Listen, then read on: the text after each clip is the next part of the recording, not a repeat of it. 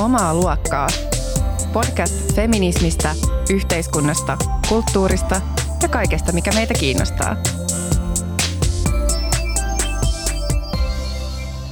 Kuuntelet Omaa luokkaa jaksoa 17 ja moi taas pitkästä aikaa, rakkaat kuulijat, kuten ehkä tunnistatte äänestä, niin minä olen Mia Haaglund ja mukanani täällä tänään minulla ei ole Taija Roihaa, koska Taija on nyt tutkijavaihdossa Edinburissa ja on itse asiassa ollut siellä vähän aikaa, sillä edelliset jaksot, mitä olette kuulleet, niin ovat meidän, olivat meidän etukäteen nauhoittamiamme, joten mulla on itse asiassa nyt ollut tässä vähän pidempi podcast-tauko, mikä tavallaan tuli mullekin tarpeeseen, koska sen tauon aikana mä tein mun gradun valmiiksi.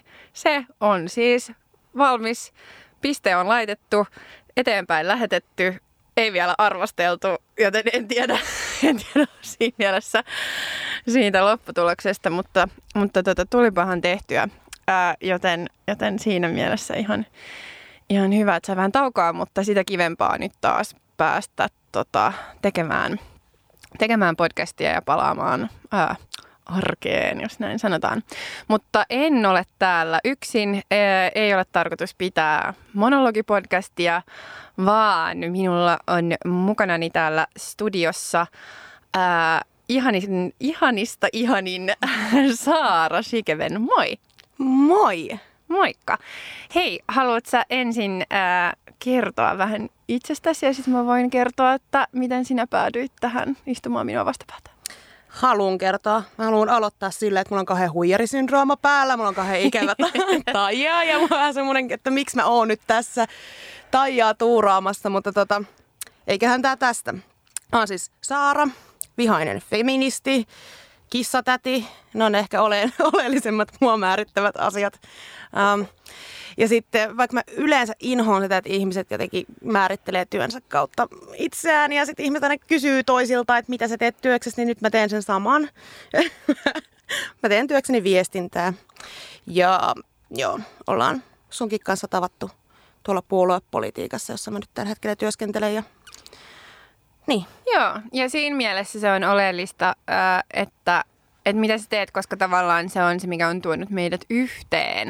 Mm. Äh, eli sitä kautta tavallaan duunimerkkien kautta ollaan tavattu, mutta sitten huomattu musta aika nopeasti, että juttu lentää vaikka niinku mistäkin aiheesta. Ja sunkaan musta tosi ihanaa puhua ja jotenkin sellaista, just tällaista vaan jotenkin sellaista niinku aivopärinää jotenkin, kun juttelee, koska tulee mieleen koko ajan uusia ajatuksia siitä, mitä sä sanot. Ja sitten tuntuu silleen tosi niin kuin, mukavalta ja sellaiselta tasavertaiselta puhua sunkaan. Niin sitten kun ähm, tiedettiin, että Taija lähtee, niin sitten mulle tuli heti mieleen silleen, että Saara, Saara voisi tulla, tulla tänne, tänne tota, äh, juttelemaan juttelemaan minun kanssani. Mutta tosiaan siis, koska mä oon ollut tota, viimeiset ää, kolme, neljä viikkoa aika, aika pimennossa jotenkin kaikesta muusta kuin vaan siitä mun oman gradun ää, tekemisestä. Mä siis nyt tasan ää, kaksi viikkoa sitten, tota, äm, niin mä palautin sen.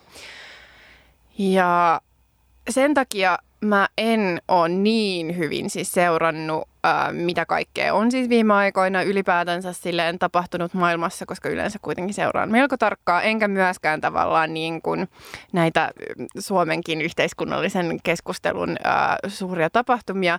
Joten tota, tämä louhimiesjuttu on mennyt multa vähän ohi. Ei siinä mielessä, siis kyllä mä niin kuin tiedän tavallaan näin jotenkin suurissa linjoissa, että mitä on tapahtunut, että on ollut tällaista systemaattista ää, perseilyä silleen vuosien mittaan ja se on kohdistunut moneen eri näyttelijään ja näyttelijät ovat kokoontuneet ja nyt niin kuin julkilausuneet, että tällaista on tapahtunut.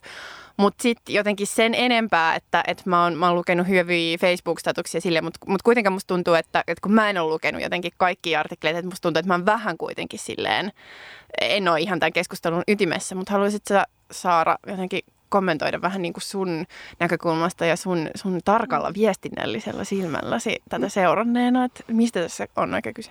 Joo, siis tota, en mäkään väitä, että mä oon lukenut ihan kaikkea, mitä asiasta on kirjoitettu, mutta mitä, mitä mä tässä on niinku seurannut tarkalla ja kriittisellä silmällä on, on se, miten äh, tämän Ylen jutun jälkeen ja tämän Louhimiehen A-studion esiintymisen jälkeen keskustelu on mennyt just niin, kuin todennäköisesti Louhimies ja viestinnän asiantuntijat, ammattilaiset, kriisiviestinnän ammattilaiset, jotka sen kanssa on miettinyt tätä keissiä, on halunneet.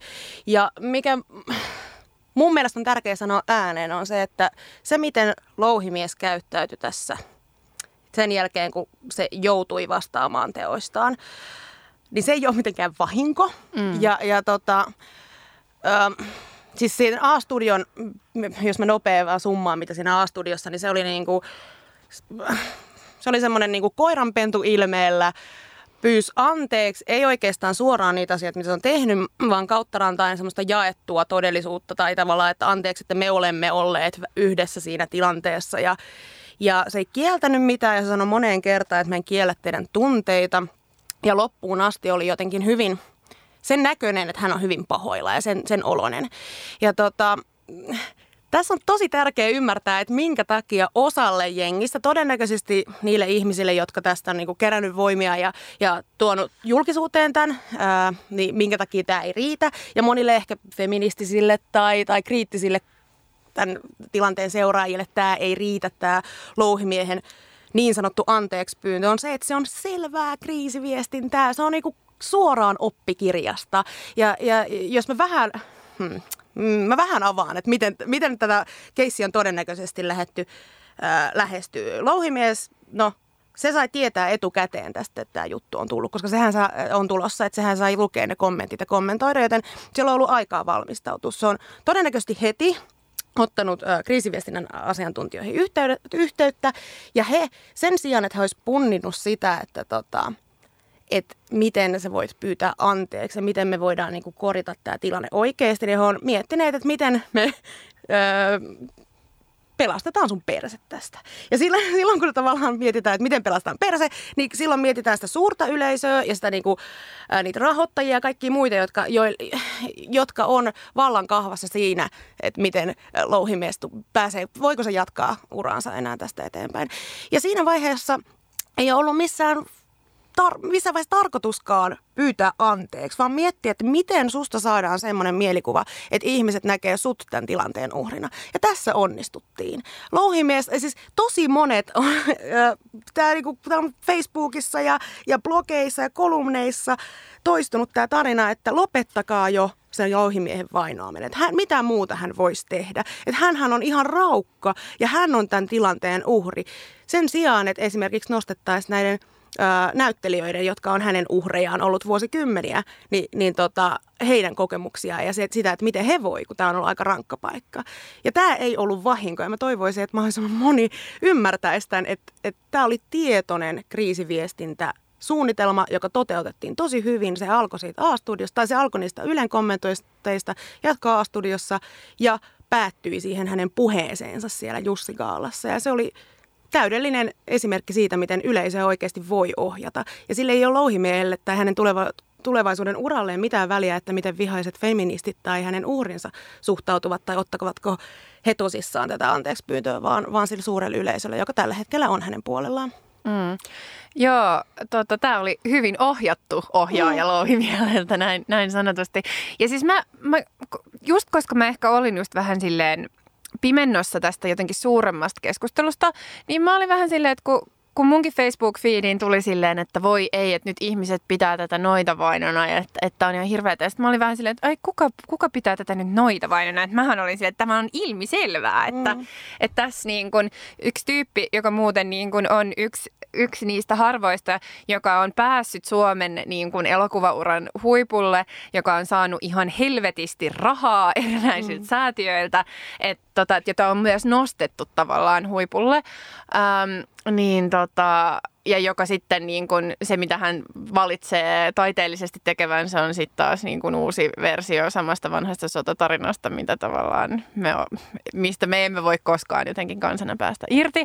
No anyways, niin, tota, niin mä, mä en ollut niin tajunnut tavallaan, että mikä tämä su, suuren yleisen, että, että miksi he niin kun olivat jotenkin kääntäneet... Ähm, katseensa ja niin kuin sympatiansa siinä mielessä sitten taas louhimiehen puolelle. Mutta sitten mä katsoin sohvaperunoita, mm. jota mä siis äh, ilolla katson, katson kämppisteni kanssa. Se on yksi meidän lempiyhteisistä harrastuksista on perjantai-illan sohvaperunoiden katsominen. Niin, mikä mä siis tykkään siitä muutenkin, koska musta se on mainio tapa niin kuin saada summat, tai siis nähdä, saada vähän sille nähtyä, että ah, mitä oikeastaan telkkarista niin kuin muutenkin tulee, ja sitten niin kuin on sellaisia mahtavia persoonia, joiden kanssa voi tavallaan niin kuin kokea sitä ää, telkkarikokemusta. Niin, tota, niin sitten kun se, se tuli siis sieltä sohvaperunot sai katsoa ää, just tämän louhimiehen miehen puheen siellä Jussikaalassa.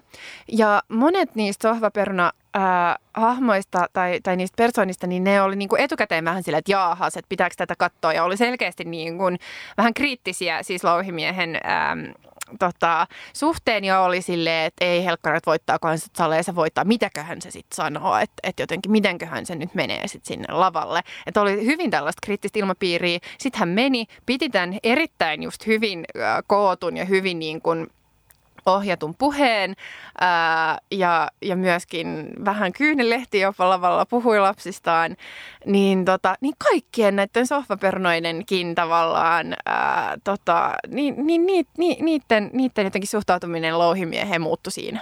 Että just sen, sen puheen jotenkin avulla, että se oli niin taidokkaasti tehty, että kaikki oli silleen, no niin kyllähän se nyt vähän näin on.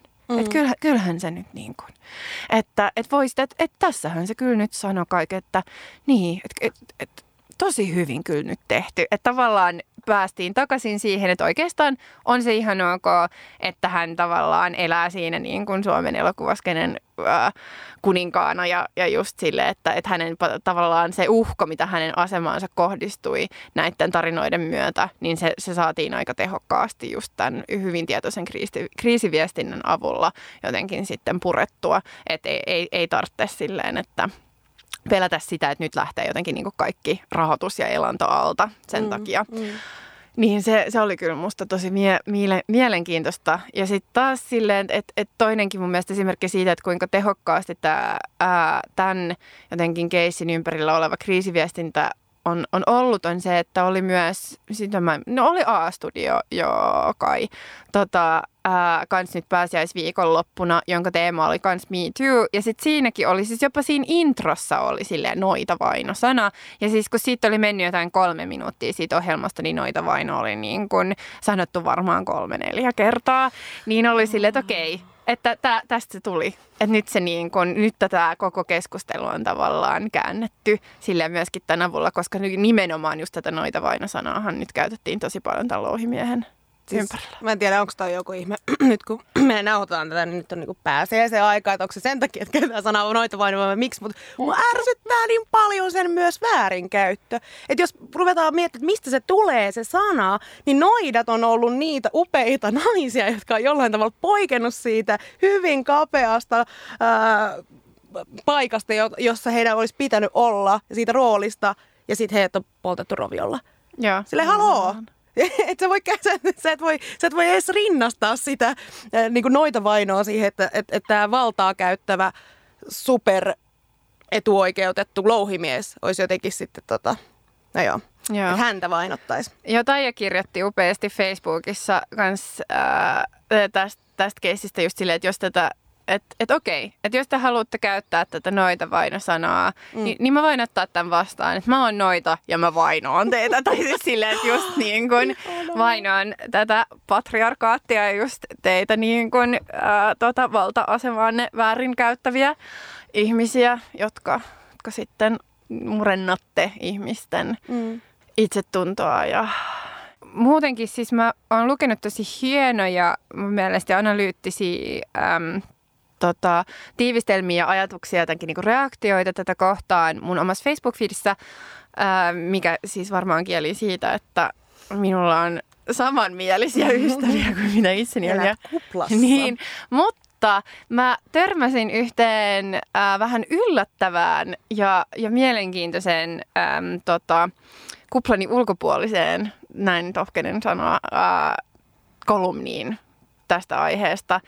Ähm, koska kaikki Ulla Appelsiinit sun muut, niin kun hän kirjoitti juuri niin kuin ajateltiin heidän kirjoittavan juuri, juuri noita vainosta sun muista. Mutta äh, Tuomas Eenbuske yllätti mut ja, ja kirjoitti aiheesta siis musta todella hyvän, hyvän kolumnin.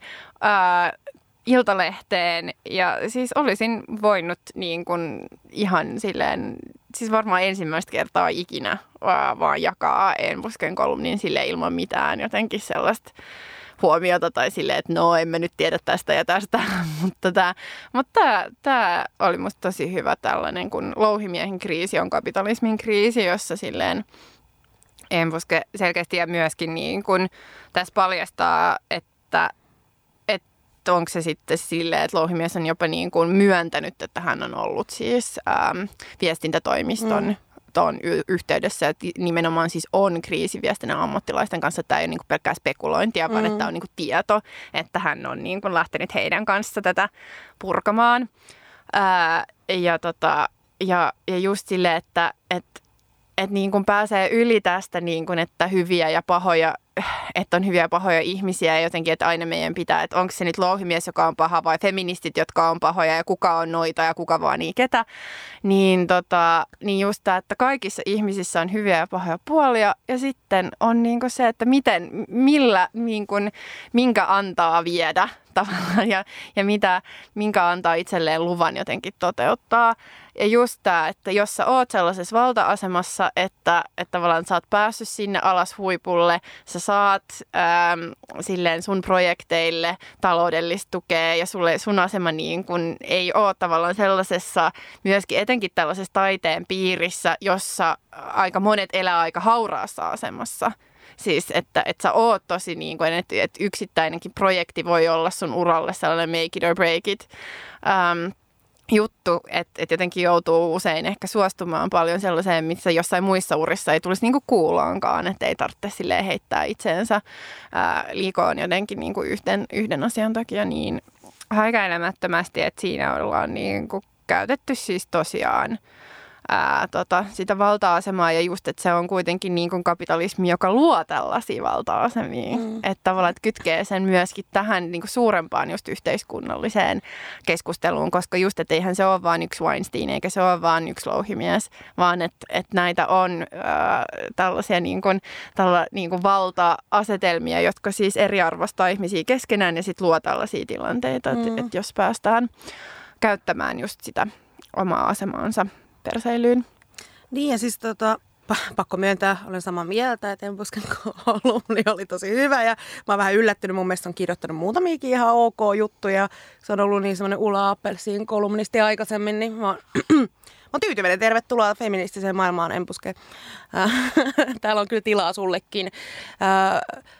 Mutta jotenkin mä lohdutti tosi paljon se, että Enbuske oli se, joka tällä massiivisella alustalla kykeni viemään tämän louhimieskeissin rakenteisiin ja, ja viemään sen pois henkilöstä, koska onhan se ihan totta, että eihän kyse ole siitä, että louhimies olisi vaan paha, vaan kyse on siitä, että nämä samat vääristyneet rakenteet on ohjanneet hänen käytöstään ja helpottaneet, että, että hänen duuninsa on ollut helpompaa, kun hän on käyttänyt tiettyjä etuoikeuksia hyväkseen, tiettyjä vääristyneet valtarakenteita ja jopa tehnyt ihan niin kuin törkeitä juttuja niin, niin ne on kaikki todennäköisesti helpottanut häntä ja on varmasti olemassa. Mä en itse tunne taidealaa niin hyvin, mutta mä veikkaan, että on varmasti semmoisia niin kuin tiettyjä ohjaajan malleja myös, joita ihaillaan. Että on, on semmoisia niin, kuin, niin sanottuja metodeja, niin kuin tässäkin keskustelussa on paljon puhuttu, että on tiettyjä metodeja, joilla tuodaan näyttelijöistä tiettyjä asioita esille. Niin niissäkin varmasti on semmoisia ihanteita, joita kohti louhimieskin on mennyt.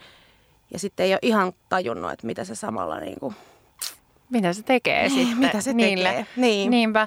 Mutta et, et, pakko sanoa, kun mä nyt kritisoin kauheasti tätä, että nyt kriisiviestintä käytössä ja, ja kauhea manipulaatio ja niin edespäin, niin mitä louhimiehen olisi pitänyt tehdä, niin mä olisin ollut tyytyväinen siitä, että hän ei olisi käyttänyt niin paljon ää, mediatilaa. Se, se olisi se, mitä mä olisin toivonut ja toki ymmärrän, että hän haluaa pelastaa uransa ja tekee näin. Että sehän on täysin näin, näin mä suosittelisinkin, jos mä niinku asiantuntijana, ammattilaisena sanoisin, että mitä sun kantsii tehdä, niin näin. Mutta tota, mä olisin toivonut, että se olisi antanut enemmän tilaa niille ihmisille, mm, jotka on hänen uhrejaan ja hakeutunut sit apuun kaikessa hiljaisuudessa. Niin, ja siis mä haluaisin myös kuulla jotenkin enemmän just siitä, koska mielestäni tällaisten tällaista jotenkin niin kuin interventioiden tai tällaisten suurempien jotenkin ulostulojen tavoitehan on just no, murtaa näitä valtarakenteita, niin kuin tehdä tavallaan uudenlaisia, tuottaa uudenlaisia tapoja just tehdä taidetta tai ä, ylipäätänsä niin kuin olla toistemme kanssa mm. niin kuin erinäisissä tilanteissa just johon liittyy, ä, liittyy valtaa. Niin tota, että, että tavallaan että minkälaisia, että mä haluaisin nähdä niin kuin vielä enemmän just tällaisia niin kuin yhteiskunnallisia pohdintoja jotenkin siitä, että, että hei, että että nämä on vääristyneitä nämä mm. asiat ja että miten me lähdetään jotenkin niin kuin kans ehkä enemmän rakenteellisella tasolla, että ei se, että yksi louhimies, että saako se niin kuin tosi paljon rahaa vai eikö se saa tosi paljon rahaa vai kääntääkö nyt kaikki sille just selän ja että sen jotenkin tuotanto, tuotannot nyt ei, lo, niiden menestys loppuu tai jotain näin, niin ei se ratkaise mm, mitään. Mm, mm. Eikö me mua edes kiinnosta. Ei. Mä jotenkin ihan sama tekeekö se leffoja, että kyllä me varmaan niin. pärjätään ilman. Siis siinä mielessä kyllä mä, mä, haluaisin kyllä sen, että Suomen niin leffaskeneen mahtuisi enemmän kuin yksi tällainen messias. Että se mun on mm. pakko sanoa, että en, en mä silleen että tota, et siinä mielessä musta se ei ole niinku yhdentekevää jotenkin sille, että fysiiksen positio tai ei. Tai siis musta must me oikeasti tarvitaan nyt niinku vähän erilaisia perspektiivejä mm. ää, päästämään, kun tekee silleen pitkää elokuvaa Suomessa – mutta joo, mutta just tavallaan se, että se ei ole niinku se yksi, yksi ihminen ei ole se paha ja hänet poistamalla jotenkin mm. silleen kaikki muuttuu. Mm. Ja mä toivoisin, että vuoden päästä vaikka voidaan katsoa tätä silleen, että muistatteko te ne, ne upeat näyttelijät toi tämän keissin ja sen jälkeen elokuva-ala muuttui. Eikä niin, että muistatteko te, kun Aku Louhimiestä vainottiin. Koska sitten se on se sama rakenne, mikä tosi monessa muussakin asiassa. Esimerkiksi vaikka seksuaalisen väkivallan uhrit saattaa pelätä niin kuin julkituomista sen takia, koska ne pelkää, että et heitä ei ota tosissaan. Ja on, niin kuin, tämä sama rakenne on tosi monessa eri asiassa ja tilanteessa. Niin sitten jos tämä keissi sit loppuu siihen, että suuri, suuri yleisö näkee tämän silleen, kun louhimiestä vainottiin, niin sitten me ollaan taas siinä, että sitten me tuetaan sitä paskarakennetta ja jatketaan vähän niin kuin samaa mm. tästä eteenpäin. Kyllä mä toivoisin, että se märkäläiskä, joka tästä jää, on jotain muuta kuin, että muistatteko te ne vainot.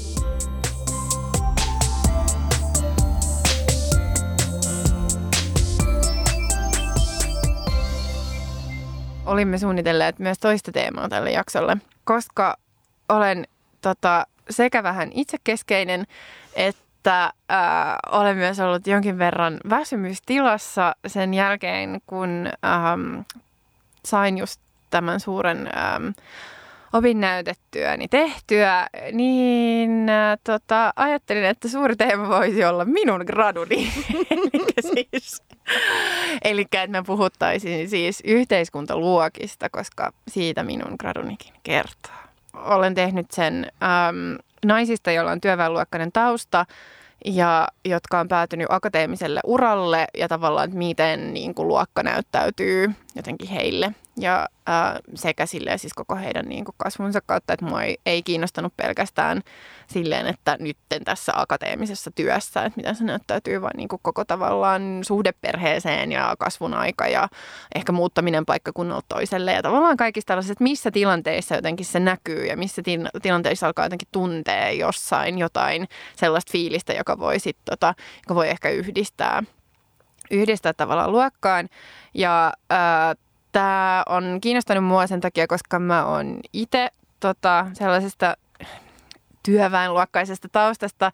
Se on mun mielestä vähän problemaattinen nimike ylipäätänsä, koska kun, kun sanoo työväenluokka, niin se mielekuva, mikä tulee, on ehkä sellainen tota, just ehkä sellainen kuin duunari ja sitten niin kuin ihmiset alkaa miettiä ehkä haalareita ja sitten ehkä just jotain tällaisia tehdastyötä tai jotain tällaisia, mutta siis, siis tavallaan tämä työväenluokka on kuitenkin paljon laajempi käsite, että kyllähän siihen kuuluu äm, vaikka voi olla lastenhoitajaa, voi olla suurtalousemäntää, keittäjää, niin edespäin, että, että siivoojaa siis ää, tota, niin voi, voi, voi olla mon, monenlaista työtä tehdä niin kuin tavallaan tämän kokoavan jotenkin nimikkeen alla. Ähm, mutta se, mikä ehkä se kontrasti, niin kuin mikä tuossa mun äm, tutkimuksessa on just ehkä se, että tulee sellaisesta taustasta, jossa muut eivät ole olleet akateemisesti koulutettuja ja sitten itse siirtyy tavallaan keskiluokkaan sen oman koulutuksensa kautta. Ja, ää, tota, ja mä tein sen äm, keskustelemalla muiden kanssa, että mä kokosin sellaisen ryhmän, ja, jossa oli just ihmisiä, jotka omaa just tällaista taustaa ja tekee akateemista uraa jonkin muista, niin tota, ja sitten me niin keskusteltiin useampi kerta siitä ja silleen sitten mä näin, jäin, lähdin sitä siinä purkamaan, mutta, mutta mä tykkäsin siis tosi paljon tästä aiheesta, mua on kiinnostanut niin kuin, äm, yhteiskuntaluokka ja luok, luokan ja, ja tota, sukupuolen myöskin tavallaan risteymä, että miten ne kanssa toimii yhdestä äm, pidemmän aikaa, niin siinä mielessä oli kyllä kiva tavallaan tehdä tämä työ loppuun, että se ei ollut sellainen aihe, josta, mm, jonka mä olisin valinnut monta vuotta sitten ja sitten ollut silleen, että ei helvetti, että olisi pakko palata tähän, että tämä ei kyllä kiinnosta mua yhtään, vaan siihen oli kyllä siinä mielessä ihan kiva palata ja tehdä se loppuun. Ää, ja tota, ja samalla jotenkin silleen jatkaa tätä niin kuin luokkamietiskelyä. Ähm, ja me päädyttiin siihen, että me voitaisiin niin ottaa tämä teemaksi, koska meillä kuitenkin on siinä mielessä vähän niin kuin samantyyppiset taustat sun kanssa. Saara, että haluatko vähän niin kuin avata jotenkin, että minkä, minkälaisesta taustasta sä itse oot? Joo, siis se, minkä takia mä innostuin tästä on se, että eka kertaa kun mä kuulin, kun sä puhuit omasta luokkataustasta ja sitten tästä jostain konfliktista, mikä tulee siinä vaiheessa, kun sä oot hyppäämässä keskiluokkaan tai kouluttautumassa tai näin, niin mä oikeasti rupesin itkemään, kun mä kuuntelin, sä rupeat taas itkettämään, mä tiedän. Ja mä tajusin, että se on jotenkin tosi vapauttavaa se, että mä, mä oon myös työväenluokkainen taustaltani, jos näin voi sanoa. ja, ja mulla kesti tosi pitkään tajuta itse, mm. että mä oon työväenluokkainen ää, sen takia, koska se mun luokkapyrkyryys on määrittänyt mun koko elämää. Et, et mulla on kyllä ollut kaikki mahdollisuudet, kiitos hyvinvointiyhteiskuntamme ja, ja paljon henkistäkin tukea perhetaustasta, tai niin perhe, perhe on tukenut kouluttautumista ja muuta, mutta silti moni semmoinen kulttuurinen asia on hyvin työväenluokkasta liittyy vaikka siihen kulttuuriin, mitä kotona on mm, kulutettu, siihen miten vähän mä oon vaikka lukenut elämässäni ja kaikkea tämmöiseen. Ja, ja sitten kun sä puhuit tästä ääneen, niin mä tajusin, että tämä on asia, mitä mä peittelen ja häpeän itsessäni. Ja, ja en mä tiedä, oli todella, todella vapauttavaa tajuta, että siinä on syy. Mm. Joo. Siis tämä gradun tekeminen tästä aiheestahan oli tavallaan mullekin silleen, että nyt mä toivon, että kukaan yliopistolta, joka on vielä tekemässä tai vaikuttaa tähän arvosanaan, ei kuuntele tätä podcastia, koska mä tiedän, että tieteellistä tutkimusta ei pitäisi tehdä tällaisen itse toteuttamisprojektina tässä merkityksessä. Mutta tavallaan olihan tämä myöskin mulle sellainen niin kuin tapa jotenkin käsitellä tätä. Tai siis, okei, okay, mä voin sanoa, että mä tein myös mun niin kuin kandidaatin tutkielman vähän saman, saman tai feministisistä luokkateorioista. Ja ehkä mä niin kuin silloin, kun mä tein sitä kandiin, niin silloin mä niin kuin käsittelin enemmän tätä mun omaa taustaa. Että silloin, kun mä aloin tätä graduun, niin mä olin niin kuin tavallaan jo, että, että mä en ollut sellaisessa niin kuin prosessissa, että kuka minä olen ja mitkä niin kuin tavallaan jotenkin sille, että mä halusin käyttää sitä niin kuin tapana jotenkin sille itse prosessoida mun omaa taustaa, että sitä mä olin niin kuin päässyt tekemään ehkä jo vähän, vähän aikaisemmin, mutta kyllä mä siis vasta yliopistollakin tajusin siis silloin, kun mä niin kuin, tota, pää, tai siis pääsin yliopistoon ja jotenkin niin kun tulin jotenkin sellaista, tuntui sille, että pääsi jonkin ihan vieraaseen maailmaan tai jotenkin oli vähän sellainen, sellainen herääminen, että et, et, oh, mitä, että mm. et jotenkin se koko, ja miten jotenkin niin kuin jotkut muut oli niin kotonaan jotenkin siinä ympäristössä ja just, että niiden vanhemmat saattoi olla samalla yliopistolla töissä. Mm Ja että, että jotenkin ne niin kuin droppaili just jotain tutkijoiden nimiä tai jotenkin joidenkin teoreetikkojen jotenkin juttuja silleen noin vaan jossain keskusteluissa. Itse oli silleen never heard, never heard, mm. ketä nämä on. Että olisiko tässä pitänyt niin kuin osata nämä jo, kun tänne pääsittekö näitä opita vasta täällä. niin tota, joo, niin, niin olihan se siis sellainen, sellainen tavallaan, että... Äh, että sellainen konfrontaatio, mutta mä oon tavallaan niin itse sitten päästä, vaan siis tämän, tämän niin tutkimuksen tekemisen myötä myös ehkä silleen, että että mua ei hävetä. Tai siis tavallaan, mm. että, että mun mielestä on vaan mielenkiintoista tässä vaiheessa ja mua kiinnostaa muutenkin siis tällaista niin kuin luokkadynamiikat ja markkerit ja jotenkin nämä niin kuin kamppailut jotenkin erilaisissa tiloissa, koska eihän aina siis kaikissa tilanteissa aina samat asiat ole yhtä arvokkaita. Mm. Että jossain toisessa tilanteessa, vaikka jos mä niin kuin palaan mun sukulaisten luo, niin, tota, niin eihän tavallaan jollain se, jotkut sellaiset asiat, jotka tuo mulle niin kuin paljon sellaista niin sanottua symbolista pääomaa tai sille, että, että mä voin niin kuin siisteillä ja mua, mä, mut nähdään jotenkin niin kuin tärkeänä jossain yhteisössä, jos mä niin kuin just droppailen jotain nimiä tai teorioita tai jotenkin selitän asioita ja kuulostan tosi lukeneelta, niin ei sillä ole mitään arvoa siellä mun sukuyhteisössä. Ei mitään. Kaikki on vaan silleen, mitä sä höpiset, ei mm. tiedä, onko tämä relevanttia millä tavalla meille tässä tilassa. Eikö se oo? Mm. Tai siis se on jopa että vähän siinä... pöyheilevää ja niin, ärsyttävää niin. tommonen Nimenomaan. Käytös, niin. Nimenomaan. Mm. Niin siinä se on niin kuin jotkut ihan muut asiat on, on niin kuin tärkeitä. Ja just se, että vaikka se kuinka hyvin sä tunnet, mitä kaikille naapureille tapahtuu tai että sä tiedät niin kuin, miten niin kuin jonkun metsän arvo, tota, missä vaiheessa se on arvokkaimmillaan tai jotenkin siis, siis ihan niin kuin eri asiat, mm. niin ne tuo sulle symbolista pääomaa. Mm. Ja ne on tärkeitä ja ne on sellaista, mitä ihmiset arvostaa. Niin, tota, niin tällaiset on mun mielestä mielenkiintoisia, koska, koska mä itse henkilökohtaisesti on ehkä myöskin tavallaan sen takia, kun mä oon tutkinut tätä jonkin verran, niin niin mä ehkä, mulle särähtää aika paljon just korvaan sellainen, että jos, jos niin kuin yritetään määrittää, että joku on niin kuin arvokkaampaa kuin joku toinen. Tai just silleen, että, että just eri tilanteissa on mun mielestä just erilaisia kamppailuja, eri asiat on arvokkaampia kuin toiset. Mutta aika monesti mun mielestä luokkatutkimuksessa on ehkä myös vähän sellainen ongelma, että saattaa niinku uusintaa sellaisia stereotypioita tai että olla silleen, että no itse asiassa nämä niinku keskiluokan tottumukset tehdä asioita on vaan paljon parempia. Tai että jotenkin silleen, mm. että, että totta kai vaikka keskiluokkainen jo, jo, jonkinlainen tai halutaan sanoa, että joku tietty maku on keskiluokkainen ja se on normittava ja se on itse asiassa niin kuin se, mihin johon pitäisi jotenkin referoida, että tämä on parempi kuin joku muu. Niin, tota, niin just, mm, en mä tiedä, jotenkin kaikki nämä prosessit on sellaisia, jotka, jotka on mun mielestä hirveän mielenkiintoisia.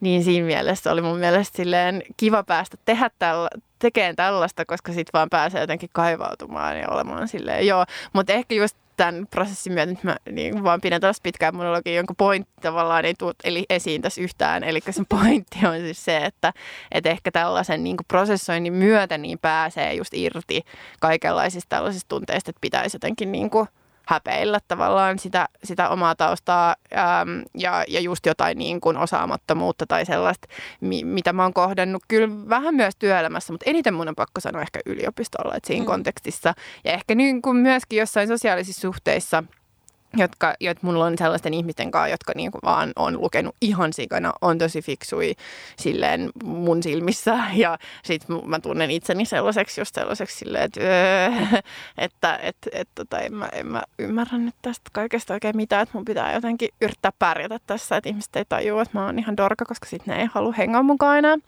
Tai sitten ne ei ota mukaan mua kaikkiin niiden niinku siisteihin projekteihin, jos mä haluaisin olla mukana, vaikka mulla oikeasti ei ole mitään annettu kiinnostavaa niille.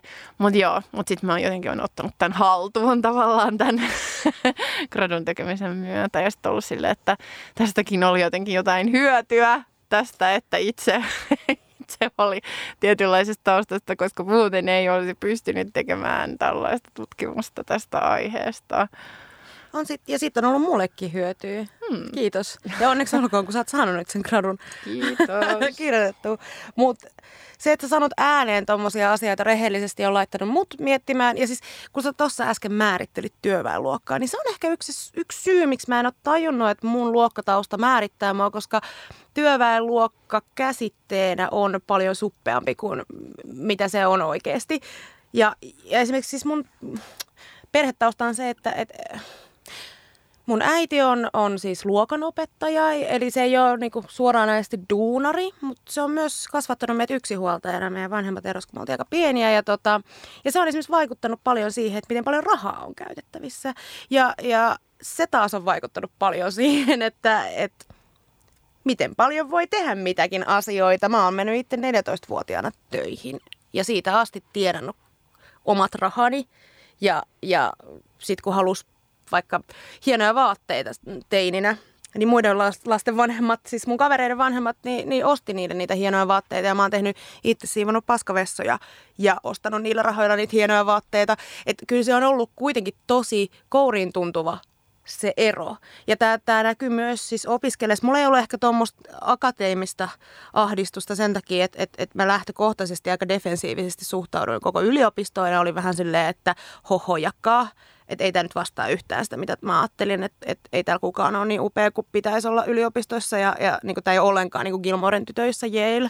Ja, et ehkä sekin oli jotain defenssiä, mutta mut, mut sitten vaikka se, että et, et mulla oli ihan automaatio, että mä nostin opintolainan – ja mulla oli paljon opiskelukavereita, jotka oli ihan silleen, että herranen aika, että ethän sä voi velkaantua noin paljon. Että mitä, että et pyydä sun vanhemmilta rahaa. Ja, ja mulla on sellainen tilanne, että jos mä pyydän, niin sitten mä niinku maksan ne takaisin. Ja se on niinku, ja, ja ei, totta kai rahaa ei ole kaikki, mutta et, et kaikki kaikessa. Mutta kyllä se esimerkiksi määrittää tosi paljon ja on määrittänyt mun kasvamista. Mutta sitten mä oon tunnistanut myös muita juttuja, nyt kun mä pohtinut tätä omaa luokkataustaa, niin semmoisia asioita, että, että mä oon esimerkiksi halunnut opiskella ja, ja olen siis filosofian maisteri, olen valmistunut. Mm-hmm. ja, tota, ja se oli semmoinen automaatio mulle, että mä haluan tehdä sen, koska mä en nähnyt muuta tapaa menestyä elämässäni. Mä en uskaltanut jotenkin tehdä mitään muuta. Ja nyt kyllä mä jälkikäteen tajuun, että, että, että mä olisin voinut tehdä ihan samanlaisen vaikka uran, montaa muuta reittiä, mutta mä halusin sen korkeakoulun, koska mä halusin osoittaa itselleni ja ehkä lähipiirille jotain. Ja ja sitten semmoisia niinku, mä tajusin, että, että naisena kasvaminen, niin semmoinen 20-30 ikävuotta, mä siis just täytin 30, ja oli mulle esimerkiksi sellainen, että mä en halua lisääntyä siinä aikana. Ja mä tajusin, että mä, mä yhdistän senkin jonkinlaiseen luokkaan. Että et nuoret äidit on mun niin kuin, silmissä ollut jollain tavalla työväenluokkaisia. Ja mä tajun, että mä haluan päästä tästä irti tästä ajatuksesta, koska se ei ole kovin inklusiivista. Mm. Mutta mulla oli paljon kavereita, jotka on saanut nuorena lapsen ja, ja ei ole sitten esimerkiksi se usein on liittynyt siihen, että ne ei välttämättä ole sitten korkeakouluttuja ja muita.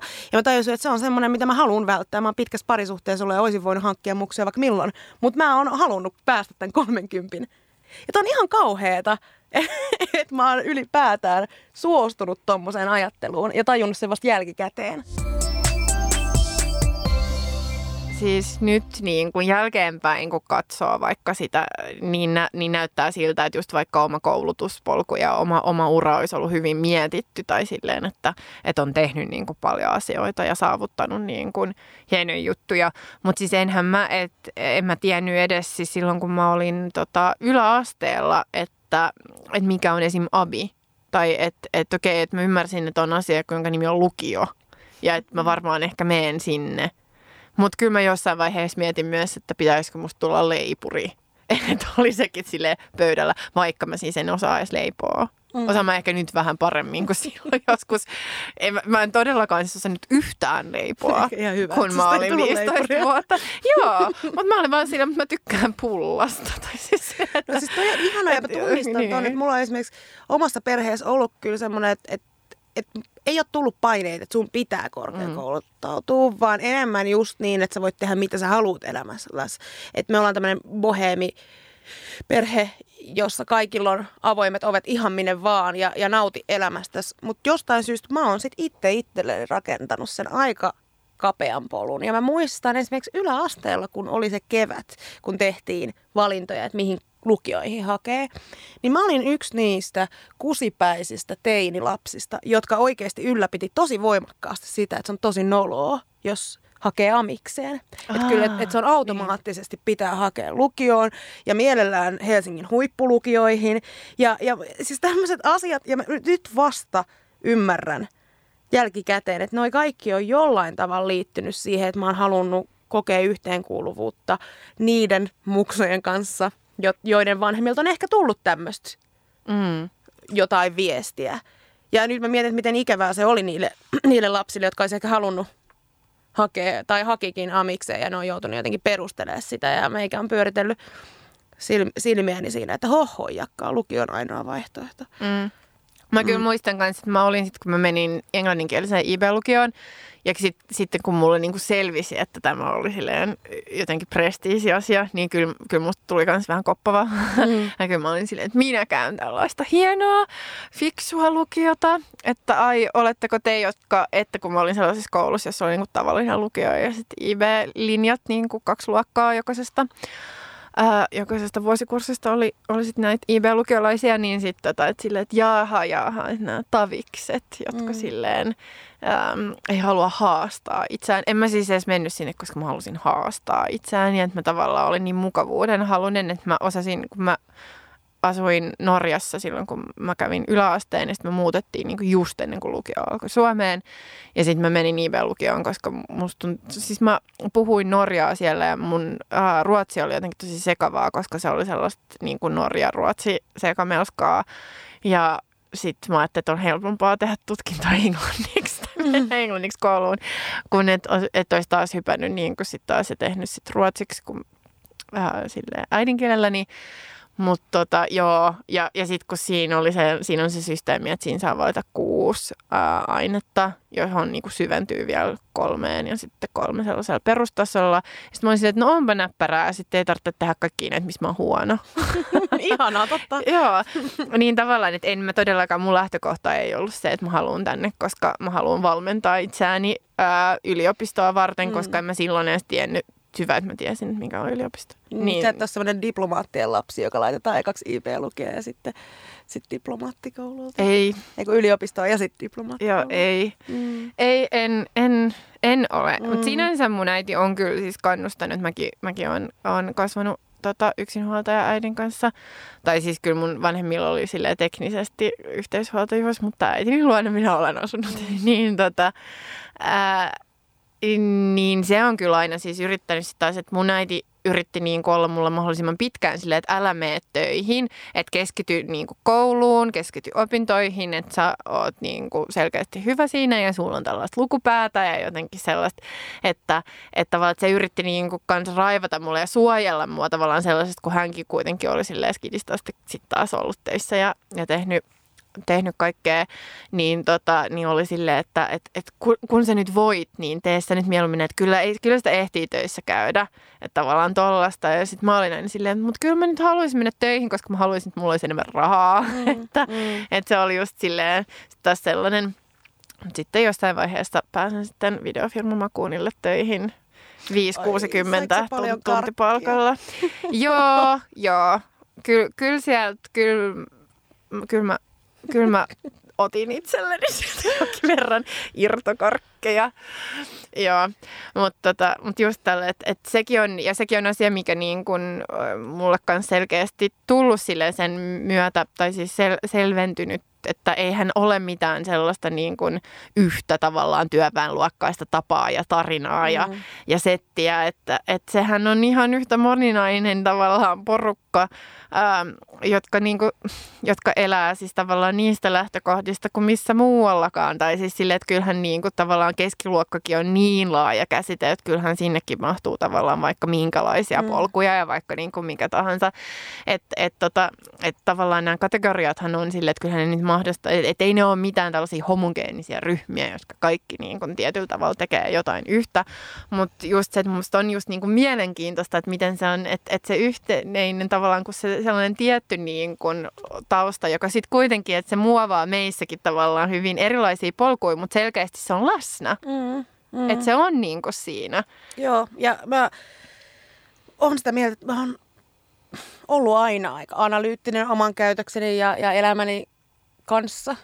Ja sitten tämä vähän niin kuin yllätti mut tämä koko luokkatausta ja miten vähän mä oon ajatellut sitä ja miten paljon se kuitenkin määrittää mun elämää. Ja yksi semmoinen aha-elämys, mitä mä tajusin nyt kun mä aloin politiikassa tehdä töitä, niin tota, ja siis vasemmistopolitiikassa, on se, että esimerkiksi mulle mun äänestyskäyttäytyminen on ollut automaatio. Se ei ollut valinta. Ja, ja tällä hetkellä me eletään sellaista aikaa, jossa niin kuin punavihreät ihmiset on, niin kuin, osa niistä on ihmisiä, jo, joille se on ollut automaatio, koska he haluaa hyvinvointiyhteiskunnan itsensä takia. Ja sitten kuitenkin on niitä tyyppejä, semmoisia just näitä kolmekymppisiä kaupunkilaisia korkeakoulutettuja, jotka tavallaan valitsee sen poliittisen asemointumisen monesta eri, että et ne voi, sama, ne vois samastua aika moneenkin eri poliittiseen liikkeeseen, mutta ne kokee jollain tavalla tekemänsä oikein tai olemassa empaattisia ja sen takia vaikka valitsevat vasemmiston. Ja nyt kun mä itse teen vasemmistossa töissä, niin mä huomaan sen, että siinä on tosi selkeä ero, että on kahdenlaista porukkaa. Ja mulle se, mulle ei ole, mä koen, että mulle ei ole koskaan ollut vaihtoehtoa äänestää vaikka jotenkin toisin, koska mä oon äänestänyt itseni ja kanssa ihmisteni puolesta, jotta, jotta muutkin, tulevais, siis tulevaisuudessakin ne ihmiset, jotka syntyy perheisiin, jos ei välttämättä siis ole varaa maksaa koulutuksesta ja muusta, niin kykenee saamaan samanlaisen elämän kuin minä ja blää blää blää. Ja sitten tämä on tullut mulle jotenkin yllätyksenä, että se, tämä ei ole, joillain on se mahdollisuus valita. Mm. Ja, ja mä tiedän, että tämä kuulostaa tosi yksinkertaisesti hölmöltä, että hetkinen, totta kai kaikki valitsee äänestyskäyttäytymisensä. Ja sitten toisaalta, että kyllähän äänestyskäyttäytyminen vaikka, vaikka periytyy. Mutta mä en ole aikaisemmin itse tajunnut, että se on niin luokkasidonnaista. Ehkä senkin takia, että mä oon halunnut itse peittää itseltäni tai häivyttää sen oman työväenluokkaisen mm. taustani. Mm. Joo, ja siis sehän on sitten taas hyvin tyypillistä, että haluaa häivyttää siis sellaista taustaa ja niin kuin sekä epätietoisesti että tietoisesti. Mm. Ja, ja siis yksihän tapa niin kuin häivyttää sitä hän on ollut koko tämän, niin kuin, mitä mä nyt sanoisin, siis olihan siis tavallaan että hyvin poliittisten niin kuin 60-luvun ja 70-luvun jälkeen sellainen backlash, että oli silleen, että nyt me ollaan kaikki niin kuin kasarilla ja jotain Ysärillä mm. puhuttu, että kaikki on nyt keskiluokkaa ja että, että on niin kuin jotenkin epäkorrektia puhua luokasta ja että niin kuin yksilö on tärkeämpi tai siis silleen, että yksilöt voivat itse muokata. Siis tällaista neoliberaalia puhetta toki, mm, mm. mutta silleen, että, että, että sitten tuli niin kuin aika valtavirtaista siinä mielessä ja kyllähän se on monille vielä tänäänkin, että, että, sit, että ne ajattelee, että se on niin kuin – ei ole, ei ole tyylikästä puhua luokasta. Ja että se on vähän sellaista silleen, että no onko sillä nyt oikeasti väliä, koska ihmiset ei tavallaan, totta kai mä ymmärrän sen erittäin hyvin, että ihmiset ei halua lokeroitua johonkin ja sitä ajatella sitä. Ja siis mulla oli siis tavallaan silloin joskus nuoruudessa, niin mä muistan, että kun kun on ollut puhetta luokista ja sitten joku on käyttänyt vaikka termiä alaluokka tai jotain ja sitten mä oon ollut ihan silleen, että hirveetä, mm. että niin kun, et eihän ihmiset voi puhua tuolla tavalla, että et sehän tuntuu kamalalta että joku määrittelee sinut niin kuin alaluokaksi tai näin, kun sitten taas nyt mä oon silleen, että niin no ei tämä tavallaan tunnu missään luokkainen niin asia, koska myöskin ää, mulla on se, se, se etuoikeus, että mä oon myöskin tehnyt siis luokkamatkaa, tai siis mähän oon kuitenkin niin kuin siirtynyt, että että mun, mun koulutus, mun tulotaso, mun niin kuin käyttäytyminen on hyvin silleen keskiluokkaista. Mm. Ei mun, mun persoona on vieläkin sellainen ää, räiskyvä niin kuin duunarinainen, ää, mutta tota, mun muut jutut on silleen, silleen tota, ehkä niin kuin kääntynyt kuitenkin toisen luokan puolen, niin sit mullahan on helppo olla silleen, että eihän se mitään. Tai että, että jotenkin silleen, kun sitten taas niin kuin mä ymmärrän, että se voi olla monille erittäin niin kuin silleen tuskallinen asia, jotenkin kohdata se, että minä olen työväenluokkaa tai näin. Ja sitten itse asiassa, no siis yksi ähm, tällainen brittiläinen tutkija kuin Beverly Skeggs on, on tutkinut hyvinkin paljon siis luokkaa ja luokan ja sukupuolen risteymää ja on, on myöskin yksi niistä, joiden tavallaan kirjoituksiin ja silleen niin kuin on mun, munkin graduja ja mun tapa ajatella ehkä luokkaa tukeutuu hyvin paljon ähm, Skeggsiin niin, tota, niin Skeggs on myöskin niin omassa tutkimuksessaan, kun on tutkinut äm, vaikka työväenluokkaisia naisia, niin, niin huomannut just tämän niin kuin disidentifikaation tarpeen tai just sellaisen, että, sille, että itse haluaa tavallaan käyttäytyä sellaisella tavalla, että saa kunnioitusta ympäristöltä ja sen kunnioituksen niin kuin saavuttamiseksi on työnnettävä pois jotenkin kaikki, mikä viittaa. Ja siis toki, toki tässä on muistettava se, että britit on niin kuin vielä siis paljon paljon jotenkin silleen eh, näkyvämpi luokkayhteiskunta kuin, kuin mitä sitten taas Suomessa. Että siinä se on niin kuin sekä taloudellisesti, mutta mut myös ehkä siinä sellaisessa tietynlaisessa niin kuin, itseidentifikaatiossa ja sitten niin kuin kulttuurisessa kuluttamisessa ja niin edespäin, niin siis hyvin, hyvin paljon niin kuin siinä mielessä jaetumpi, jaetumpi yhteiskunta, niin sitten ää, esimerkiksi siis tosi TV on sellainen ilmiö, joka on niin kuin tuonut aika paljon just tällaista, että sille, että että jotenkin identifioi sellaista, että tuolla on niin kuin työväenluokkaisia tyyppejä, jotka on mukana sellaisissa ohjelmissa, joissa pitää saada joku lastenhoitaja opettamaan, että miten, niin kuin, ää, miten saadaan pidettyä näitä. Etenkin ne lisääntyy liikaa, sitten niiden lapset vaan riehuu ja tota, sotkee ja saa niin kuin raivareita, että pitää tulla joku näni, joka opettaa näille niin kuin työväenluokkaisille, että miten niin kuin lapset saa pidetty kunnossa ja hoitamaan vaikka kotiaskareita perheitä tai sitten ne on sellaisia, niin kuin, että ne, ne, niiden kodit on silleen ihan kaauksessa ja ne on jotain hoarders tai jotain tällaista ja sitten niillä pitää tulla opettaa, että okei, että nyt siivotaan tämä kämppä ja nyt niin kuin, miksi sinä olet säilyttänyt säilykkäpurkkeja viimeiseltä kymmeneltä vuodelta, että nyt pitää heittää pois. Ähm, ja, tai sitten just ne on sellaisia just joku silleen ylipainoisia ja sitten niitä pitää päästä johonkin fitnessohjelmaan ja opettaa, että ei saa syödä nyt vaan jotain mikroruokaa, vaan pitää syödä sille kasviksia ja monipuolisesti ja näin. Että tavallaan nämäkin ylläpitää just sellaista kuvaa sellaisesta ää, työväenluokasta, josta pitää tavallaan johon ei halua identifioitua. Mm, mm. Jos pitää niin sitten taas oppia tavallaan rakentamaan oma sellainen niin kuin identiteetti tai oma sellainen sille, että että ottaa niin kuin vaikka jotain keskiluokkaisia artefakteja, että, että mitä Suomessa voisi olla vaikka jotain, että kotiin pitää ostaa aaltomaljakko tai pitää olla jotain tällaisia niin kuin tunnistettavia esineitä, jotta, jotta niin kuin on silleen, että katsokaa tämä on kunnioitettava koti ja minä pysyn niin kuin, että myös se, että itse on niin kuin huoliteltu ja hyvännäköinen ja just silleen, että, että, että en kuulu, disidentifioidun näistä niin kuin, ää, tota, negatiivisista työväenluokkaisista markkeereista. Mm.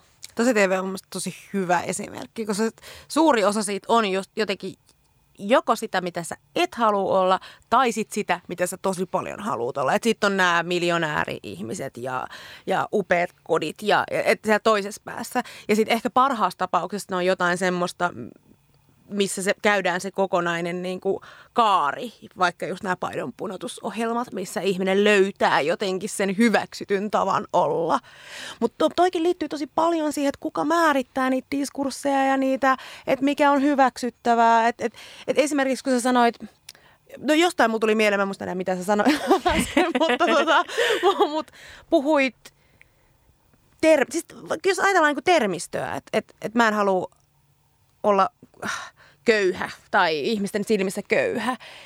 Niin mä inhoon, samaan aikaan mä inhoon sitä, että, että jostain korkeampaa joku sanoo sen sijaan, että se sanoisi, että köyhä, niin se sanoo vähävarainen. Tai, tai yksi, yksi esimerkki, siitä on muutamia vuosia, mutta muistaakseni se oli Helsingin kaupunki, joka niin paskakuskien, eli roskakuskien äh, työnimikkeen muutti joskus jätealan asiantuntijaksi tai joku tämmöinen. Mm. Ja, ja mä en nyt muista tarkkaan, miten ne termit on, mutta mä muistan sen, että paskakuskit, roskakuskit itse oli silleen, että hei, mä kuskaan paskaa. Mm-hmm. et niin kuin, et mitä, mitä te siellä niin kuin, tavallaan, että et, et, et se selvästi se vaikeus puhua tulee myös sieltä jostain keskiluokasta tai ylempää. Että se on semmoinen niin kuin, tietty, että määritellään niitä diskursseja eikä, ja halutaankin eriyttää mm. ne, no, halutaan joko tiedostaen tai tiedostamatta eriyttää ne maailmat toisistaan.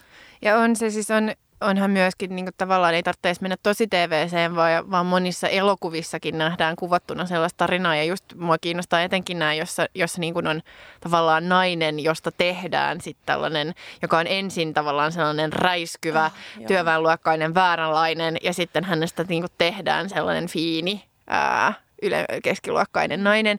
Et esimerkiksi just My Fair Lady tai sitten tota, tämä Pretty Woman, niin nehän on just niin kuin tällaisia tavallaan klassikkotarinoita siitä, että ne on naisia, joissa on niin kuin paljon persoonaa, ne on ää, tota, kova äänisiä, ää, ne kertoo, mitä ne on mieltä asioista ja ne silleen, niiden niin kuin, niillä on jotenkin tukkaan vähän sekaisin tai silleen isosti ja, ja sitten sitten sit, tota, sit niitä niinku opetetaan olemaan silleen, että sun pitää puhua näin, sun pitää ääntää asiat tällä tietyllä tavalla, sun pitää pukeutua näin, että et just kun se, se tota, se Pretty Womanin osa siinä, kun se saa sen äijän luottokortin ja sitten sen pitää mennä ostaa jotain vaatteita, kun ne on menossa niin kuin jonnekin fiinimpään tilaisuuteen ja sitten kun ne tyypit vaan niin kuin katsoo eka silleen, kuka toi on, että tulee jossain minisortseissa ja bootseissa niin tänne kauppaan sisään, että hänellä ei varmasti ole varaa ostaa mitään.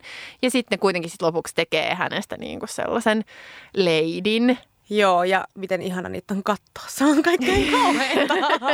että miten hyvältä sitten kuitenkin se luokkahyppy tuntuu, mm. kun sä seuraat sitä elokuvassa ja oot silleen, että ah, nyt toi sopii joukkoon. Ja...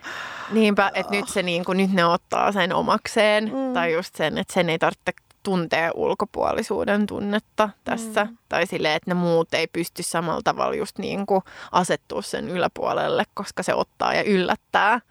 Mm-hmm. Ja just se, se My Fair Lady, niin kun lopputuloshan on se, että sitten hän suoriutuu täydellisesti, kun, niin kun sieltä seurapiireistä kukaan ei huomaa, että hän onkin, niin kun hän ei olekaan mikään ää, furstinna tai mitä. En mä, en mä siis muista yhtään, että mikä se on se titteli, niin kuin millä ne, ne tavallaan testaa, että ne antaa hänelle jonkun feikkitittelin ja katsoo, mm. että näkeekö ketään, mm. niin kuin kukaan mm. hänen läpi. Että hän on, onkin niin kuin vaan tällainen työväenluokkaistaustainen ää, kukkatyttö, kukkaa myy. Ja sitten ei, ei huomaa ja sitten on silleen, haha, onpas nyt, nyt on niin kuin onnistuttu jossain. Kun sitten taas ehkä itse on niin kuin oppinut iloitsemaan tavallaan tollasista niin kuin kova-äänisistä isohiuksisista, jotenkin sille vähän rääväsuisista naishahmoista. Ja sitten ollut silleen, että et, et, sille, et, hei, että niinku, tämä on tosi siisti. Tai siis, että, että tavallaan, että just se, että kun itsekin niin kun, kun, kun yksi asia, jota mä usein häpeinen, on se, että mä puhun kovaa ja, sitten, jos, tai, ja paljon. Ja sitten jos joku niin kuin huomauttaa mulle, että voisit puhua hiljempaa tai voisit rauhoittua tai jotain tällaista, niin se on niin kuin ihan hirveätä. Mulla tulee siitä hirveä fiilis. Niin, tota, niin sehän just jotenkin liittyy tähän, että, että mä koen, että voi ei, että mä en niin kuin, että nyt mä oon liikaa, että, että pitäisi olla paljon hillitympi ja niin kuin chillimpi ja just joku tällainen keskiluokkainen cool girl, mm. joka vaan niin kuin, tietää ja osaa kaikki koodit. Uh, joo, ja sitten mä en osaa olla sellainen.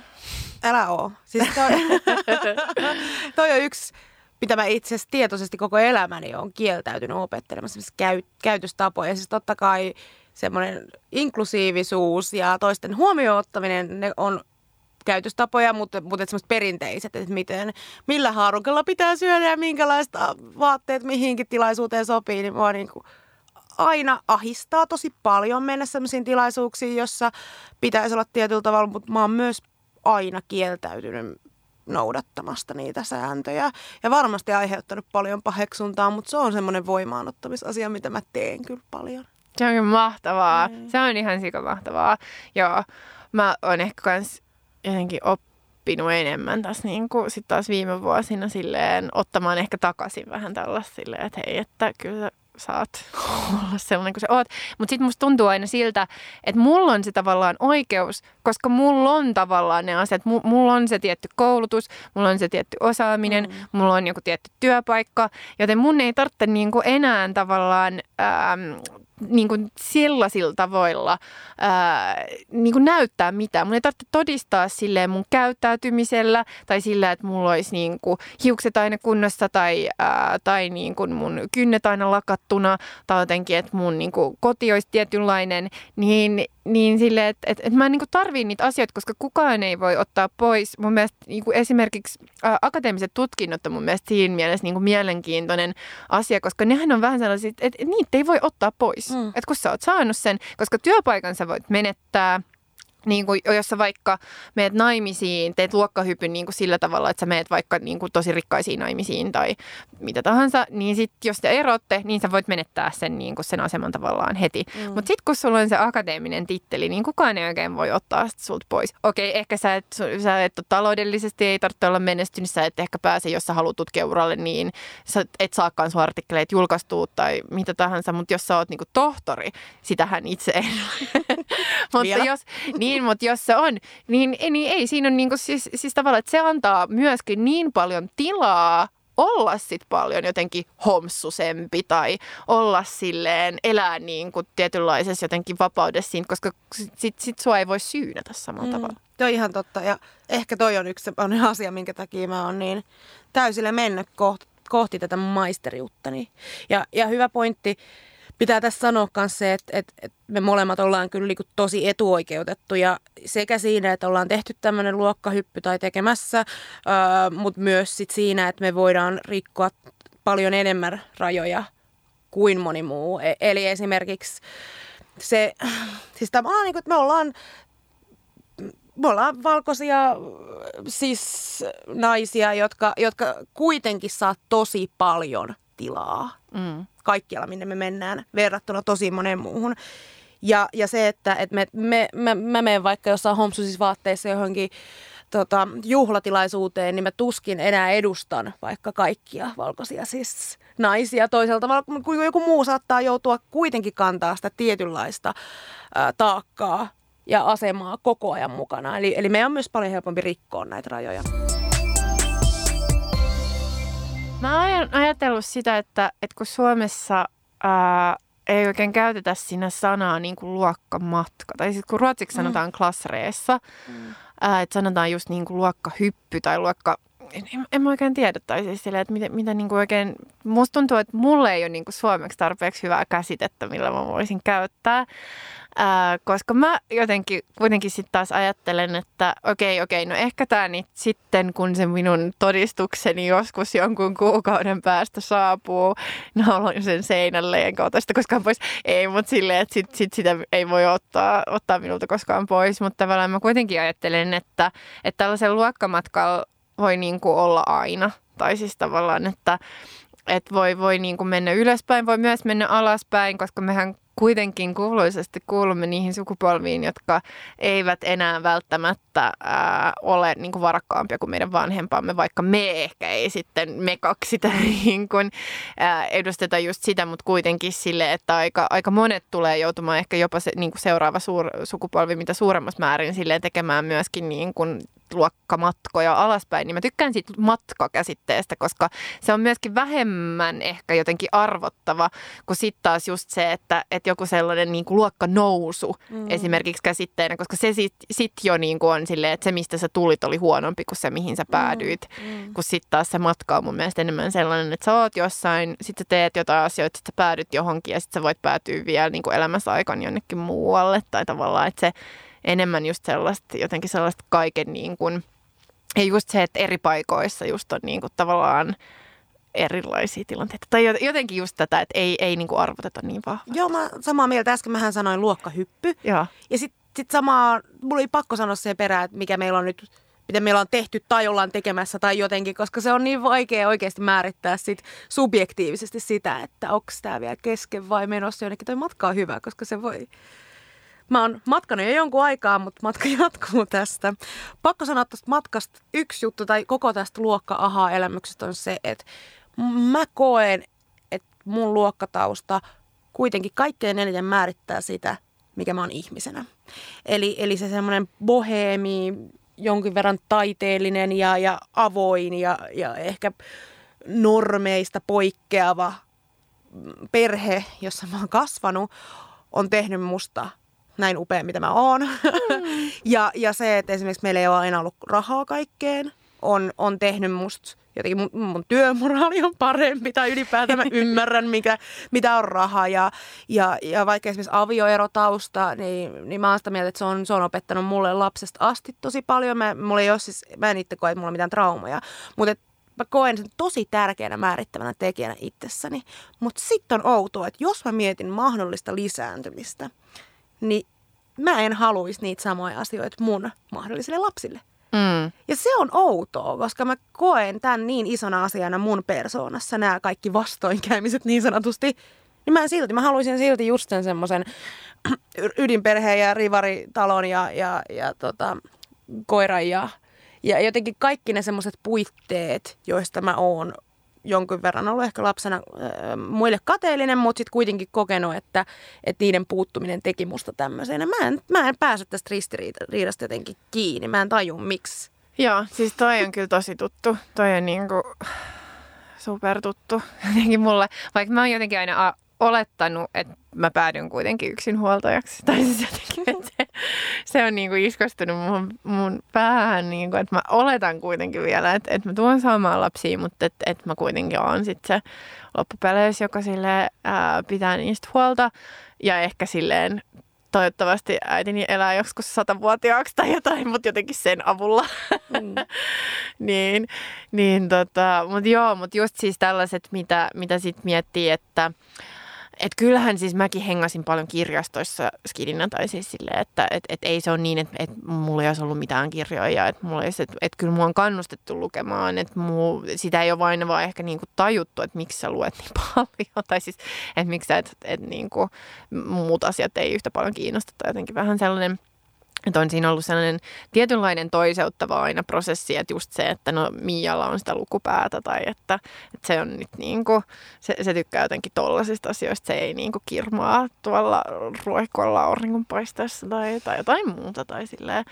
Niin tota, äh, mutta mut just se, että et ehkä sellainen just suhtautuminen kirjoihin, tai että itse on sille, että mä haluaisin lukea mun lapsille tämän ja tämän ja tämän ja tämän, ja katsoa, että niin kuin ostaa sille, että silloin kun täyttää näin paljon, niin pitää niin kuin, tota, Jane Austen pitää tulla tutuksi, tai sit pitää lukea Tarusormusten herrasta, tai niin kuin kaikki tavallaan tällaisia teoksia, jotka on itselle ollut merkityksellisiä, jotka on vaan löytänyt, no ehkä just jonkun kirjastotyöntekijän kautta, tai jotenkin muuten vaan niin kuin kompastunut niihin, ja sitten on ollut sille silleen, vau, nämä on niin ihmeellisiä nämä kirjat ja niin kuin niiden tarinat ja kuinka jotenkin keskeisiä ne on ollut itselleni just on, on jotenkin sille, että, että kukaan ei ole pakottanut mua niihin, niin sitten mä pelkään sitä, että jos mä niin kuin alan pakottaa omia lapsia sille lukemaan vaikka, niin sitten tulee just se backlash ja on vaan silleen, ei mua kiinnosta, en mä mm. halua. No, sä, sä voit ainakin, jos mä saan lapsia, niin, niin pakottaa ne, ne lukemaan. Mä pelkään, että, mä pelkään, että mä en osaa tehdä edes sitä, koska siis mua hävettää sanoa tämä ääneen, mutta mä en mm. sanoa sen. Mä en lue vieläkään. Mä oon olottaa. Siis se, että, että mä en ole koskaan oppinut lukemaan. Mä en jaksa keskittyä siihen. Mulla vaan jatkuvasti kasvaa se lista, että mitä pitäisi lukea. Ja sitten mä saatan oikeasti, siis no, nykyään mä enää teistä, mutta joskus mä oon oikeasti tehnyt sitä, että mä niinku googlaan jotain tiettyjä kirjoja, että mä pystyn keskustelemaan niistä. Mm. Sitten mä oon lukenut Sinuhe egyptiläisen joskus kymmeniä vuosia sitten, en nyt ihan niin kauan aikaa. Se on ainoa, johon mä silleen pystyn knoppaamaan, kun mä tiedän, että se on niin paksu. Että kaikki ei ole, kaikki hyvätkään lukijat ei ole lukenut sitä. Mä en ole lukenut sitä. No niin, no sehän on hirveän hyvä. Hyvä romaani, niin hieno kertomus. ja sitten mun on pakko sanoa, että mä omistan sen sekä suomeksi että norjaksi. Oho. Mä en ole lukenut kumpaakaan. Se on, se on. Mä voin, mähän olen siis lukenut sinun egyptiläisen ja voin suositella. Mutta mut, tota, mua pelottaa jotenkin edelleen tai jännittää myöntää se edelleen, että mä katon Netflixiä mieluummin kuin luen. Mun kirjahylly on tosi nolo. Joskus mä muistan, että yksi tuttava totesi ääneen, että ensimmäinen asia, mitä se katsoo ihmisten kotona, on kirjahylly. Ja nyt onneksi tämä digitaalinen aika on pelastanut, mutta se ei enää arvota mua se, että mun kirjahylly on oikeasti kaiken maailman sellaisia tyhmiä pierukirjoja. Siis semmoisia, mm. että tiedätkö, vessakirjoja, mm. hauskoja. Ja sitten toki... Äh, puolison kautta äh, hänen, hänen perheensä on, on kova lukemaan ja, ja näin, niin, niin sieltä on niin saanut paljon kirjoja lahjaksi ja kirjasuosituksia. Ne on oikeasti ne, mitä mä pidän esillä, mutta en myös en lue niitäkään. Mm. Ja mä en tajua, milloin mä pääsen tästä, että, joko opin lukemaan tai sitten ehkä tämä nyt, kun mä sanon tätä julkisesti ääneen, että mä en lue riittävästi, niin se helpottaa mua. Joo, ei se on totta. Mm. Ei, siis mulle kävi kyllä kans toi sama, että mä en silleen, mä ehkä lainasin enemmän kirjastosta kans nuorempana ja sit mulla oli, kyllä mä omistin jo, joitain kirjoja tai silleen, että jot, jotkut kirjat, jotkut, jotkut Harry Potterit oli silleen, että mun oli pakko saada ne omaksi, koska ne piti myös saada heti, kun ne tuli kauppaan, niin ne oli pakko saada luettua. Mutta tota, mut ei mulla ollut siis sellaista just ajatusta, että mun pitää keräillä kirjoja tai että ne pitää olla jotenkin esillä näyttääkseen muille ihmisille, että mitä mä luen. Mutta sitten siis juuri kun pääsin yliopistoon ja sitten siellä niin kun monet mun ystävät oli sellaisia, että ne oli silleen, joo mä katson just aina niin kun, mä menen uuden ihmisen luo, niin mitä niiden kirjahyllyssä on. Ja mun tuli hirveä paniikki. Mulla oli sellainen shit, shit. Että eihän mulla edes ole mun himas mitään kirjoja, että jotain kirjoja, mitä mä omistan, ne on äidillä. Jotkut on ehkä landella. Pitäisikö mä nyt roudata ne kaikki niin kun sille kotiin? kotiin, mun pitää ostaa kirjahylly.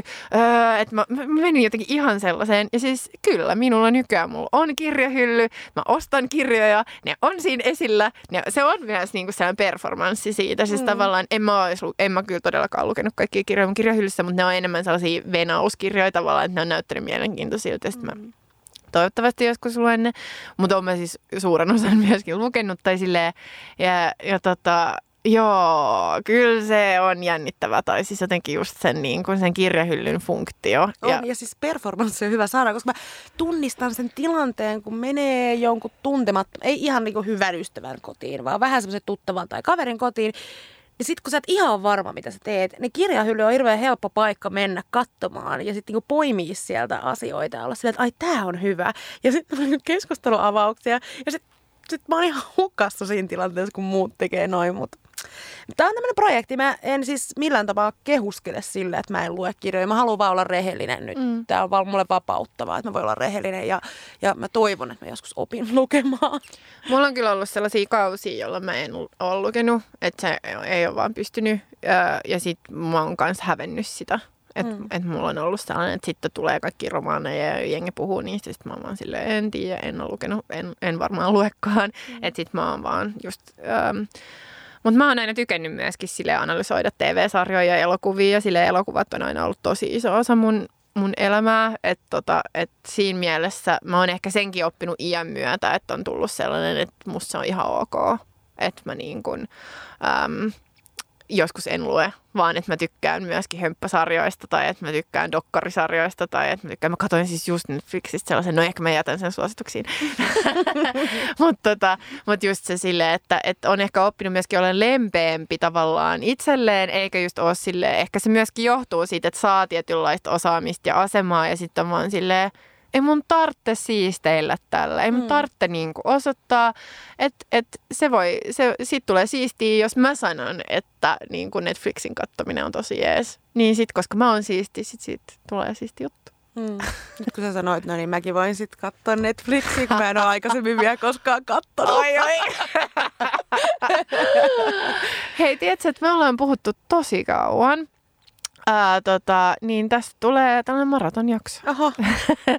Mutta, tota, mutta mä luulen, että, ää, että meidän pitää alkaa tätä luokkahommaa vetää vähän kasaan.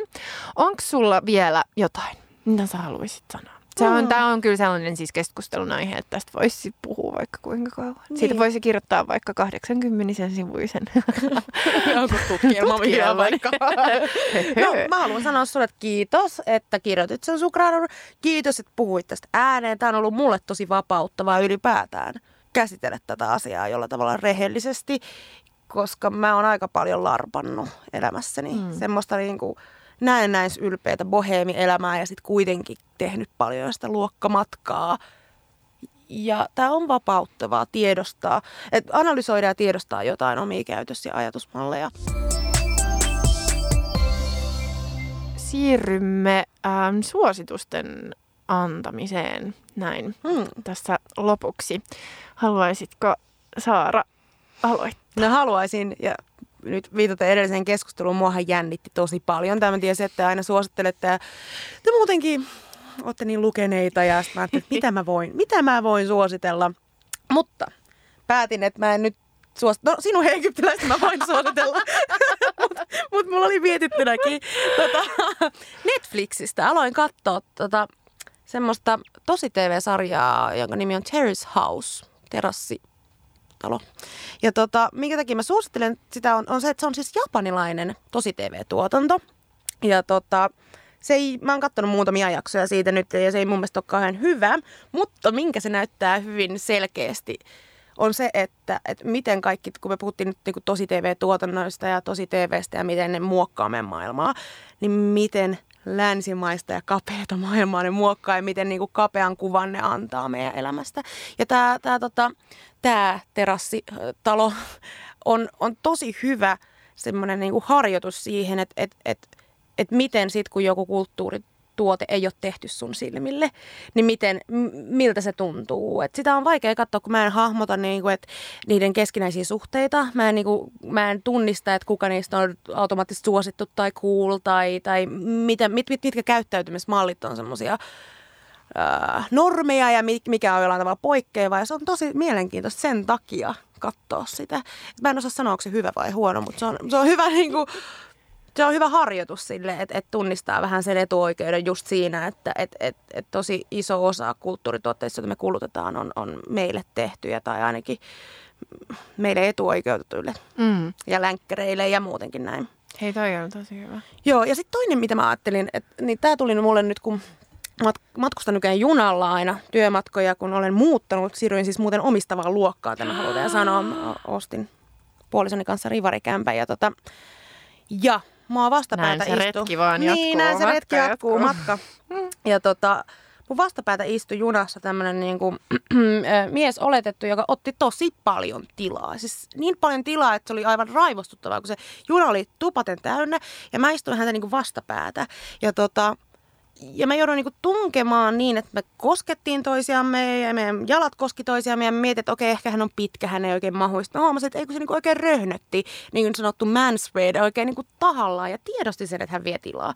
Niin tota, niin tämä muistutti mua semmoisesta termistä kuin manslamming, joka, tota, joka on tota, tämmöinen leikki, että sä tiellä otat tilan ja, ja kävelet niin, että sä et väistä muita. Ja tämä on tämmöinen, niin mitä mä oon joskus kokeillut, ja se on yllättävän voima, voimakas kokemus, jos sattuu ta- kohtaamaan niitä ihmisiä, jotka ei ole tottunut väistämään.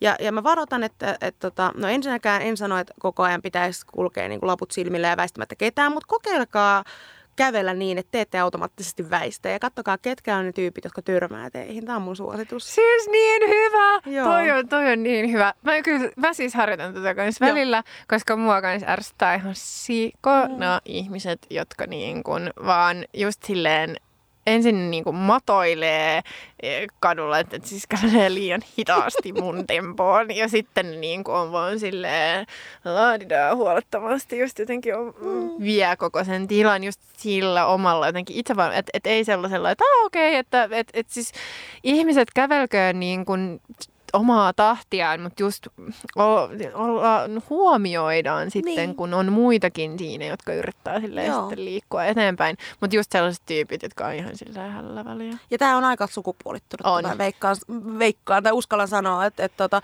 tietyt ihmiset, jotka on tottuneet ottaa tilaa, mm. niin ne myös kävelee väistämättä muita.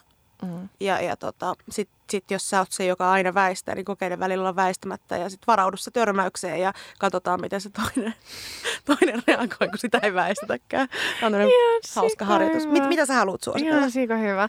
Ää, tota, no, tämä Netflix-droppaus, minkä mä tein tässä vähän aikaisemmin, niin se on siis sellainen ää, kuin Wild Wild Country. Ähm, dokkarisarja ja siis meidän vakikuuntelijat tietää sen, että mä oon kiinnostunut murhista ja kulteista ja tällaisista, niin tämä on siis niinku kulttidokkari. Et se on siis, tota, siis ei, ei kulttimaineinen dokkari, vaan dokkarikultista.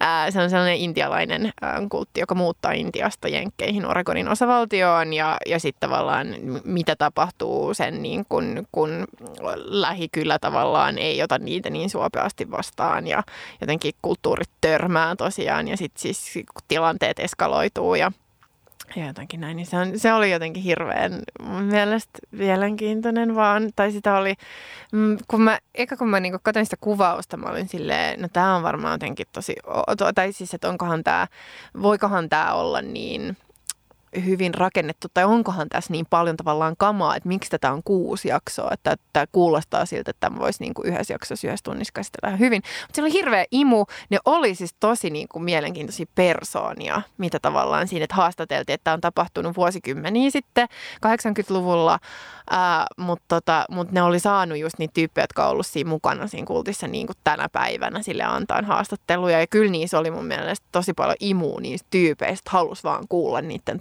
tarinaa, ja oli just vaan niin fasinoitunut siitä, että miten silleen, miten tällainen niin kulttimentaliteetti syntyy, ja kun siinä se oli just sellainen, siis siellä oli guru, ja ne oli niin kuin gurun seuraajia, ja he itse eivät kutsu sitä siis kultiksi, että tämä on niin kuin määritelmä, jonka minä laitan heidän päälleen. Ää, ja tota, joo, ja et mi- miten se sitten lähtee tavallaan ää, jotenkin se, että sitten he haluavat suojata yhteisöään niin kuin kaikilla keinoilla myös asein.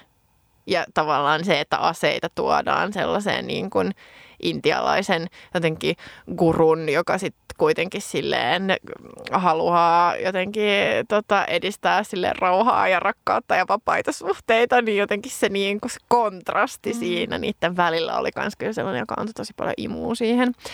Niin joo, sitä, sitä mä haluaisin suositella. Mulla oli itse asiassa yksi toinenkin suositeltava, mutta mä aion jättää sen tälle cliffhangeriksi, enkä ottaa sitä tähän jaksoon, koska tässä on ollut niin paljon hyviä juttuja jo. Ja mä haluaisin puhua siitä vähän enemmän, niin mä puhun siitä joskus toiste. Mutta kerroinpahan nyt kuitenkin. No, hyvä cliffhanger. Pakko kuunnella seuraava. Joo, mikä, mm. se, mikä se olikaan. Siihen, äh, siihen liittyy feministinen tulevaisuus ja feministiset utopiat ja joo, miesten äh, tota, kastrointi. että se, se, se jää ensi kertaa sitten. Hei, kiitos Sarkussa, olit täällä aivan mahtava keskustelu. Kiitos, olipa hauskaa. Joo. Ja vapauttavaa ja ihanaa. Mulla on kova ikävä taijaa, mutta mut niin. tota, nyt mulla ei ole enää niin kova huijarisyndrooma kuin sai olla tässä ja sä oot tämmönen inklusiivinen tyyppi. Kiitos. No kiitos kuule sulle. Ja kiitos kaikille kuuntelijoille. Ja jos teillekin on Taija ikävä, niin ää, Taija päivittelee aika paljon meidän Instaa tällä hetkellä, niin siellä sitä kautta saatte myöskin häneen jonkinlaista kosketusta. Ja Taija vastaa vähän ahkerammin kuin minä myöskin meidän Facebook- ja Insta-viesteihin tällä hetkellä. Niin, tota, niin, niin jos, jos teillä on hirveä Taija kaipuu, niin menkää, menkää meidän kanaviin chattaamaan Taijan kanssa. Ää, kyllä minäkin luen ne viestit siis ja vastailen. mutta, mutta joo. joo, mutta tämä oli tässä tällä kertaa ja parin viikon päästä sitten taas uutta jaksoa Etrissä. Moikka! Moi! Omaa luokkaa